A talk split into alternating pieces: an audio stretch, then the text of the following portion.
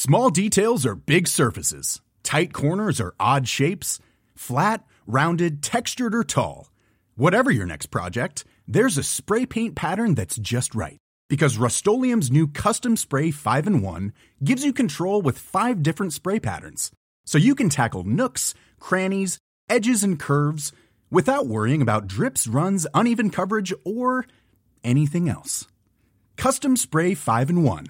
Only from Rust-Oleum Ready to pop the question? The jewelers at Bluenile.com have got sparkle down to a science with beautiful lab grown diamonds worthy of your most brilliant moments. Their lab grown diamonds are independently graded and guaranteed identical to natural diamonds, and they're ready to ship to your door. Go to Bluenile.com and use promo code LISTEN to get $50 off your purchase of $500 or more. That's code LISTEN at Bluenile.com for $50 off. Bluenile.com code LISTEN. Hey, it's Paige DeSorbo from Giggly Squad. High quality fashion without the price tag? Say hello to Quince.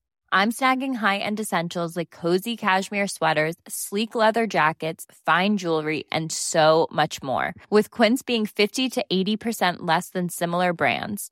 And they partner with factories that prioritize safe, ethical, and responsible manufacturing. I love that. Luxury quality within reach. Go to quince.com slash style to get free shipping and 365 day returns on your next order. Quince.com slash style.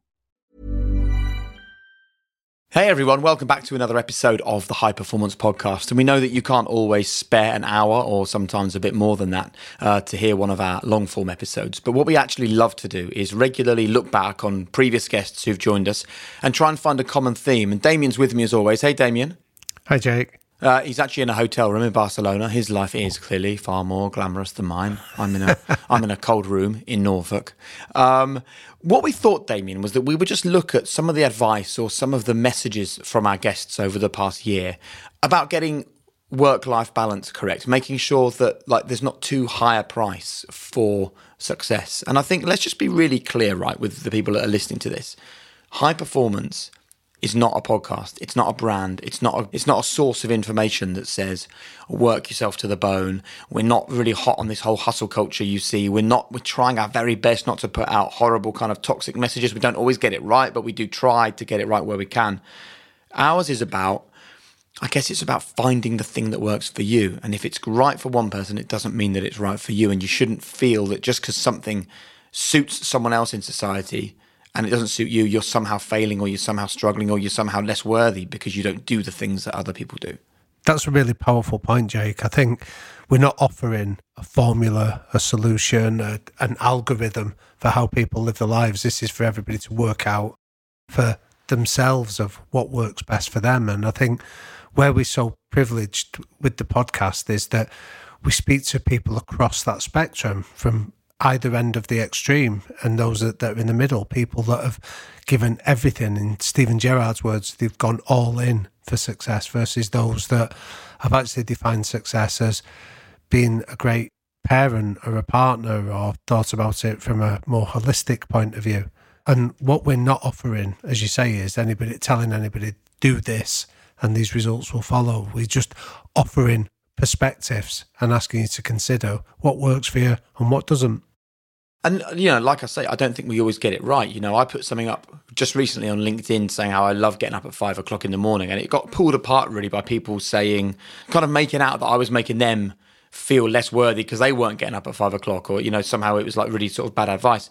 It's a tricky one, isn't it? Because what I was trying to not say was, you've got to get up at five o'clock if you want to be successful. What I was trying to say was, listen, this this is what I do, and it has made a real difference for me and my life. But I, I suppose sometimes I get disillusioned because I sort of I really want high performance to be a podcast that exists in a world where we all lift each other up, help each other out, offer a bit of advice, and we all come to it with a with a mindset of trying to be as understanding as possible. And then sometimes it feels like we live in this world where people are so keen to be angry, so quick to f- try and um, misrepresent someone else or find a different angle. It, it's a tricky it's a tricky conversation to have this whole hustle type conversation, I think, isn't it?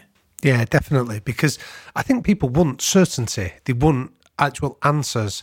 And when somebody doesn't offer it them, the discomfort of not knowing, of leaving something ambiguous and saying, no, you have to work that out yourself can often create anger. So I saw the post that you put on. I remember us talking about it, and what you were trying to do is say this works for me, and these are the these are the steps of why it works for me.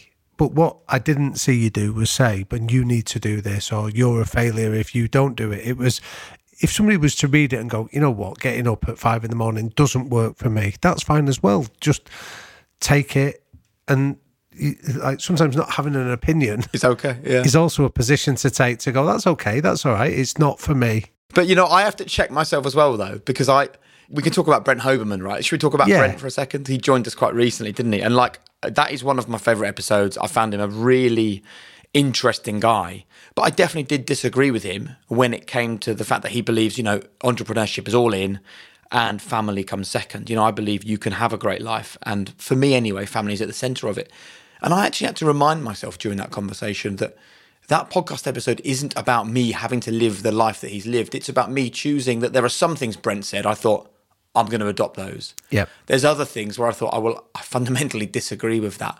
But I think we kind of exist as a as a forum for people to cherry pick what they want. Don't agree with everything. Like, what sort of person are you if you agree with absolutely everything that everyone else says? You'd be constantly going this direction, then that direction, then this direction. Do you know what I mean? You'd, you'd never get where you want to go because you'd be derailed too often by other people. There's a great quote from a, a, a former Miami Dolphins coach called Don Shula that said, "If you don't stand for anything, you fall for everything." And I think it's that idea that you have to know what works for you, but equally what doesn't. So when we sat down with Brent, he he quoted the example of Steve Jobs, and I know a lot of people laud Steve Jobs for what he's done and being a great visionary, but we also spoke about the flaws of Steve Jobs, of how he could be deeply unpleasant and almost sociopathic in the way that he managed people. And I think what Brent wasn't doing in that example was he wasn't offering Steve Jobs as the archetype that we all need to follow. He was saying there were certain aspects of Steve Jobs' work that was actually really incredible that he adopted as an entrepreneur himself. And I think if we can get into that conversation, again, one of our previous guests, Adam Grant, said that we live in a world where it's almost like if you flip flop of I used to believe this and now I believe something different, we see it as a sign of weakness. But we need to get into the position of actually seeing it as a sign of strength that you've changed your opinion based on hearing somebody's facts, hearing a different perspective has made you rethink it. And that's actually a really good thing. Let's have a bit of a listen then. This is Brent Hoberman. Just as a reminder for you, he co founded lastminute.com. Um, he was also involved in co founding made.com as well, two businesses that ended up being valued at over a billion pounds. He's an incredible entrepreneur, hugely driven. This is what he said. it's sort of dangerous to say everyone can be an entrepreneur because actually let alone for people's mental health you know you, you've got to be this resilience isn't something everyone has. And and people can find happy what we want is people to be happy right? They can find happiness in many different ways. And my wife tells this to me when I say to my kids you have to be an entrepreneur whatever they're like tell, make sure they know they can be happy in lots of different other ways. It's not Yeah, yeah. just that. Um, and I think what what I mean is by people being suited to be an entrepreneur it's this point that the obsessiveness you need to succeed is not for everyone. The best entrepreneurs, I'm sorry, in this day of work life balance, they don't have work life balance. Work is their life and they love it. Um, and not everybody is going to love work that much that they can give it 95% of their whole life for, for a period of time. You know what, Damian? I, I, I'm totally in the opposite sort of school of thought to most people now. You know, where people are constantly looking to agree with people all the time. And if you disagree, then you have to have a row with them or you have to cut them out of your social media feed or your life or whatever.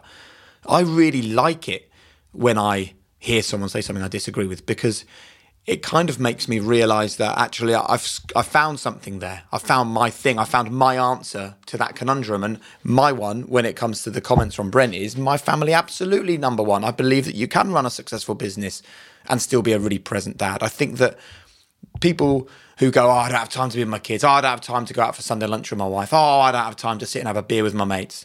They are not winning. In my opinion, they are not winning. It might work for them, but that's okay. There was a really good extract in um, the Will Smith autobiography that he co-wrote with Mark Manson, who would add as a guest on, where he speaks about when he went to marriage guidance counselling with his wife, and he said he teased it up and said, "I've never seen my wife cry as hard as what she did." After this session where the counsellor had asked him to write down the five priorities in his life in order, and then they asked his wife to do it separately. And Will Smith said he came back, and at the top of his priority list was himself, and then it was his uh, wife, then it was his kids, and descending order. Whereas his wife had put the kids first, then him second, and then herself third. And when Will Smith explained his reason, he said that he saw himself as being the guy that was like the engine of his family. That if he had he had to look after himself, so he could keep providing for them and so forth. And he said it was a real insight into two different perspectives, and neither of them were wrong. But if they carried on on those trajectories, it was going to cause heartache and, and, and anger and bitterness. And I think that's what you're describing there that in Brent's world, he's telling you that his priority is is the business first, and then the family will gain from it. Whereas you're saying, well, actually, my order is slightly different, and that's a brilliant thing to be able to clarify, and then to almost rank your priorities in that order gives you almost a transparency in the world that people know what you stand for and they can almost predict how you're going to behave and where you're going to allocate your time, energy, and resources. Yeah. Look, some people might want to be number one, right? That's fine. I like the idea of being the only one because then you're unique, right? That's the that's the difference. Just have a totally different mindset to other people. It's not about being better and winning every time. But then for some people it is. This is Stephen Hendry, and the answer to this question blew our minds. I had a, a, a, girlfriend who became a wife. Then you have a family. Life changes, and I always, I always fought against that. People say, "Oh, you're going to get married. That's it. That's the end of your career." And all that's you know, you have kids. That's it. Um, and I always fought against that. I was, I, I, I pra- still kept. Practicing, I was determined to keep practicing. The reason why there's so few people can win relentlessly is is they sacrifice even family to get to you know snooker's my life is number one. That, that came first, even before my wife, my kids, everything obviously it ended to detriment of my marriage and everything. You know, it was all about me. It's very cold, but it has to be that. So Stephen spoke about the fact that you know um, he had issues with his marriage and the relationship with his children, um, and we said to him, you know, would you now that you know the cost that winning at snooker had on your personal life, would you do it all over again? This was the answer that he gave. If you had your time again, would you win less games of snooker, be at home more, and and be married to your wife still and have a sort of family life, or is the winning, which we spoke about right at the beginning, the thing that you feel you were put on this earth to do? To be yeah, a winner, definitely. I mean, right. there's going to be a lot of people watching this thinking, "What an what an absolute cold son of a bitch!" But that's yeah, that's what I was putting. I was putting this there uh, to, to win snooker matches, win world titles, and and be as dedicated as I was to be the best. And yeah, given the same decisions, I'd, I'd make the same decisions again. Now that blew our minds. And then Damian and I asked him his three non negotiables. Have a listen to his first one. Three non negotiable behaviours that you and the people around you have to buy into selfishness, Right, so here let's have a conversation, right, Damian? I was only speaking about this with the guys at the Champions League match I was covering the other day. I actually, you know, they, I think it was Rio actually that said he doesn't think that he would have been as successful if he hadn't have been as selfish when he was a footballer. Yeah. Um, and then Joe Cole said, you know what, I wouldn't have been as good at football if I'd have enjoyed it more. I had to focus on being good rather than enjoying what I went through. And if I, I, I would have loved to have enjoyed it more, but then I wouldn't have achieved so much. So there is this really interesting conversation here about getting to the very top of the mountain. It does have its victims, and it's quite incredible of Stephen Hendry to talk in the way that he did on our podcast, isn't it? I thought it was amazing. I, I, I remember being shocked that somebody was just so open and transparent with us, but actually really admiring his bravery because I think all of us listening to this can think of people that talk a good game and don't necessarily back it up. They know that the more prudent response that Stephen could have given was to say, Oh, of course, I wish I was still with my wife and kids. And that would be what society would almost expect from him. But to be that cold eyed to go, No, I wouldn't. I knew what I was doing and I know, and I don't regret the decision that I made is something that you don't have to agree with it, but you can admire the clarity and the bravery to to be able to share that. And it's interesting that you say Rio's reaction to it because that was similar to when the special forces uh, who listened to the podcast had told us that that Stephen Hendry episode was one of their own favourites because they felt that he was articulating the mindset that they have to have to be able to go into some of the most dangerous territories in the world and do the job they do.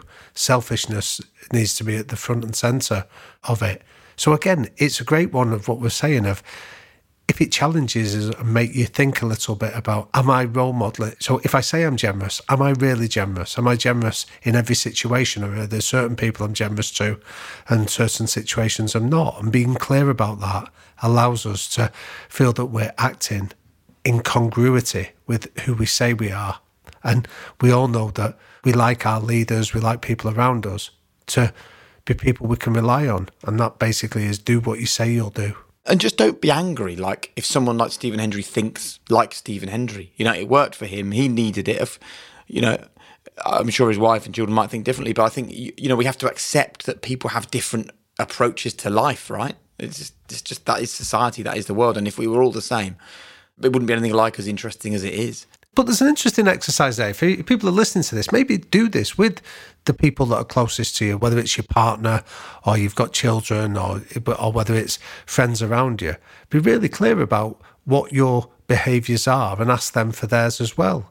It gives you that clarity to go, oh, so again, I'll use the example of Adam Grant when we had him on, and he said that he lived in that state of guilt about his friendships that he didn't invest as much time in his friendships as he thought he should do. And yet, when he went and spoke to his close friendship group, they went, "Nah, if we see you once a year, we're happy with that, as long as that once a year meeting that we have is a quality time that we spend with each other."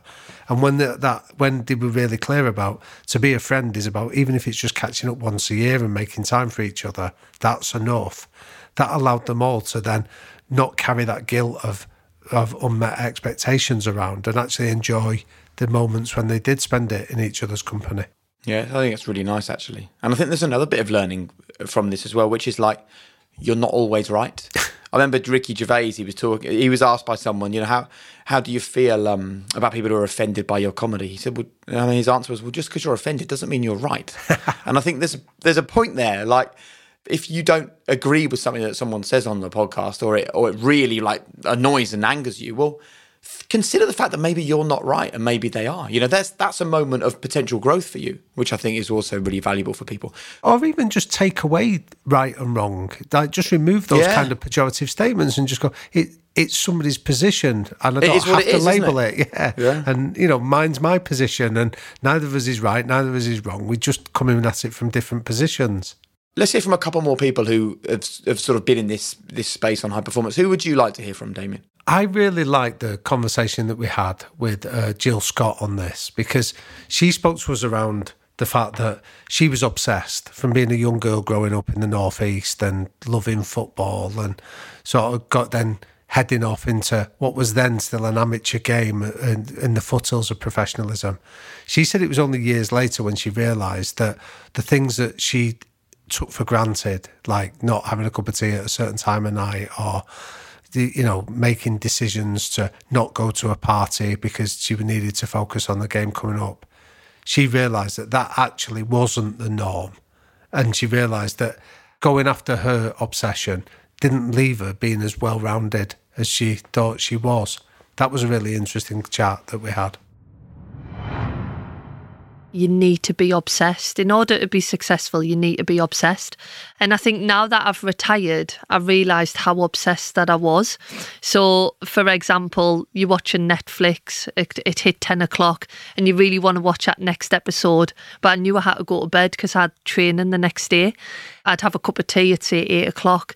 It'd hit nine, ten. Oh, I want another one. No, you shouldn't. It's a lot of caffeine, might keep you awake. You've got training tomorrow.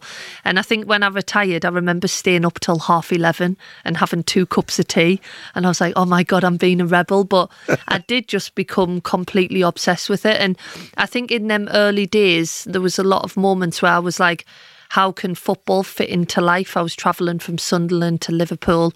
I was still seeing my friends. I was g- uh, going out with college and stuff like that. But then as the years went on, it was like, how does life fit into football? And you do end up missing like a lot of things. I missed family weddings, christenings. I never really could go to friends' birthday parties, nothing basically football became my obsession, my, my life. And I think that just gradually happened. I like this thing about being obsessed. You know, I um I'm a big fan of the Stoics, as you know. We had Ryan Holiday on the podcast. People, if you've not heard the Ryan Holiday episode, search for it right now. He was brilliant. And he wrote a book, Damian, called Discipline is Destiny. And I think this plays nicely into what, you know, Jill was talking about, what Steven Gerrard spoke about on the podcast, what loads of others have spoken about as well. This idea of discipline. And I think that that's an area where we do have to be, I think, really clear with people. It's like if you want to make a really big change in life, discipline is often the thing that can be the difference between the thing that you really want happening and the thing that you really want not necessarily coming off. It's underappreciated, it's probably under discussed as well, but the power of discipline is really quite something. I think that's what gets people from where they are to where they want to be more often than not. It's like the drumbeat in the background of any high performance is the fact that you show up every day, even when you don't feel like it. The fact that you your emotions almost get uncoupled from the fact that I this is just what I do, and this is when I do it. I think yeah, you're right that it's not glamorous, it's not sexy, it's not high profile. And I think sometimes in our search for marginal gains, the idea of looking for that 1% that makes us different, I think sometimes we negate the fact that 99% of it is the consistency of showing up and just doing the basics every day. And I think that we also have to remind ourselves of the cost of, of, temptation or of not doing it. I think once people understand that actually indulging or doing that thing that they think they're really going to love might actually be worse than resisting. I think the urge begins to lose its appeal. Well, you're really good on this, aren't you? Like I remember you that like what's that analogy you that you told me about where when you've got a phone call to do the the conversation you have in your head that you might not be looking forward to the phone call, but how you square that circle. So for a long time, I was a procrastinator. I would never do things that I didn't want to do because I thought it would be too painful. And it's only when you actually do that thing that you realize the real pain is the suffering in advance. It's the thinking about it, it's the fearing it, it's the putting it off, it's the not doing it. And then actually, you realize that self control actually becomes the real pleasure. Like, I'm 44 and not in the very best of shape, and my bones creak and everything else, but I'm trying to lose a bit of weight, right? And the real joy at the moment is just proving to myself that I can do it. Is like, can you just be disciplined? Can I be disciplined, right, for three months? Can I stick to a really rigid, really strict diet for three months? And actually, the pleasure that I would get from eating five bags of crisps in the evening when I'm a bit peckish or letting myself down, I'm actually getting more pleasure now from getting to the end of the day and going, do you know what? I demonstrated real self control, which is great. And I think discipline was it Abraham Lincoln that said discipline is choosing between what you want now and what you want most. Yes, it was. Yeah, and I, I, I think it's a lovely way of looking at it. What do you really want?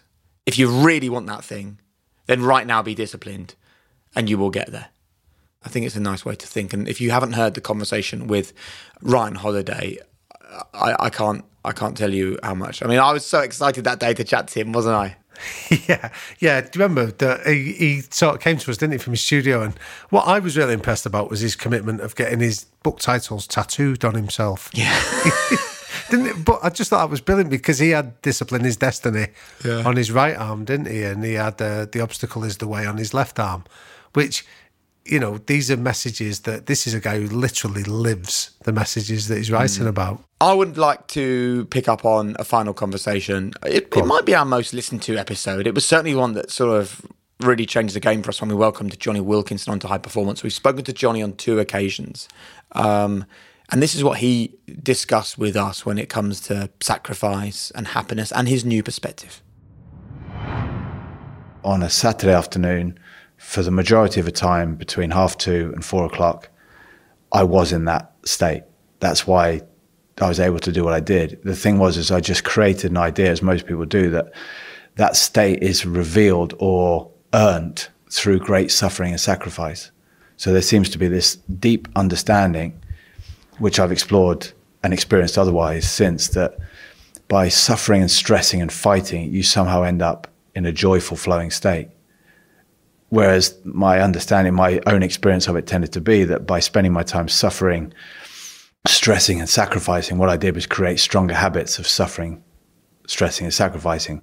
It's a bit like the whole kind of, you know, when I grow up, when I get my car, when I get my promotion, when I get my family, when I get my big house, when I get to retirement, that's when my joy is going to hit me, when I've got enough money. But then even when you've got the boat in the, in the, you know, in the, in the sunny port, you're still suffering and stressing I still maintain, you know, Damian, that someone like Jonny had to be like Jonny was when he was an international rugby player.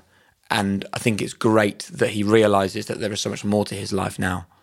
Yes, I agree. And I think there was parallels with him with Dylan Hartley when we had him on because Dylan spoke in a very similar way about the sort of struggle that he went through. You know, he told us that that great story about he trained on Christmas Day, you know, and that was very much like Jonny having to do the extras that nobody else was doing because it gave him that sense of confidence that he'd gone to places that his opponents weren't prepared to, which allowed him to go and play with that freedom.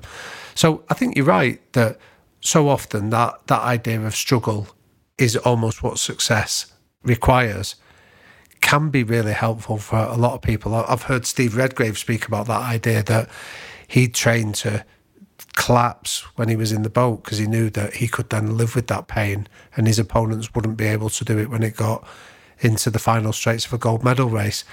Sometimes that, that does give an awful lot of confidence to performers to believe that that's where it goes. But like Jonny tells us, that that doesn't actually lead to a long term happiness in life when you know he's now a father he's a partner he's pursuing other avenues in his life he realized that he, he also had to be mentally flexible enough to understand that that way worked for a while but it wasn't a long-term sustainable approach for him I love hearing back these old episodes, you know. It just reminds me of what an absolute pleasure it is to sit and have these conversations. And we're only pulling out small little snippets, but, you know, those conversations come on for an hour or more, and the whole thing is is fascinating, isn't it? Yeah, and again, the thing that I always feel so proud of when I tell people is it's free for you to go and access. This isn't something that that that you need to go and pay for. These are like some of the world's greatest achievers just sharing the tips, the techniques, and the lessons that they've learned for free. And, you know, if, people are listening to this and want to go and exploring the archive, go and listen to Dylan Hartley, go and listen to Ryan Holiday, go and listen to Jill Scott. These are all out there for you to just go and listen to in your own time, in your own space. I love it. Um, Damian, thank you so much, mate. Thanks, mate. I really enjoyed that conversation. Yeah, I always find it really helpful for us as well. That I think it's important for people to understand this that we don't have the answers. We're searching as much as they are. And I think mm. these conversations often help me make sense of it. Yeah, absolutely. And look, you know, we, we certainly don't have all the answers. You know, maybe the worst will happen, maybe it won't. But until that time happens or that time comes, the, the only thing, the only bit of advice that we can offer you is just to look forwards with positivity. You know, we find that the people we speak to on the podcast, optimism, and positivity are the two most important traits. And also, I think a lot of these people have learned to be indifferent to the things that make no difference. They're not wrapping their lives up with anger about what other people are up to, other people's successes, other people's failures. You know, they realize that their own failure and the things that they lack are actually the things that educate them, the things that cleanse them, the things that teach them stuff, you know, because life is short, right? If you forget the past, neglect the present, and fear the future, I love that. Then you're in trouble. That was a Seneca quote. Life is short and anxious for those who forget the past, neglect the present, and fear the future. So if we can, you didn't need to mention the Seneca bit, Jake. I was impressed thinking that. You... I'm not claiming that as my own. I am not claiming that as my own. Damian, appreciate that, mate. Thanks, mate. Loved it.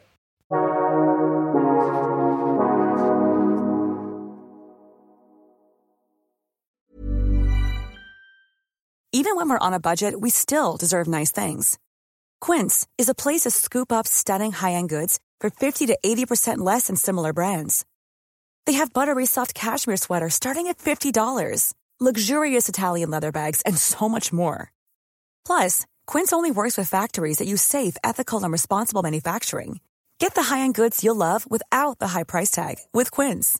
Go to quince.com/style for free shipping and 365-day returns.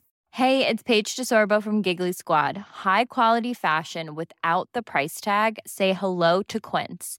I'm snagging high-end essentials like cozy cashmere sweaters, sleek leather jackets, fine jewelry, and so much more. With Quince being 50 to 80% less than similar brands. And they partner with factories that prioritize safe, ethical, and responsible manufacturing. I love that. Luxury quality within reach. Go to quince.com slash style to get free shipping and 365 day returns on your next order. Quince.com slash style.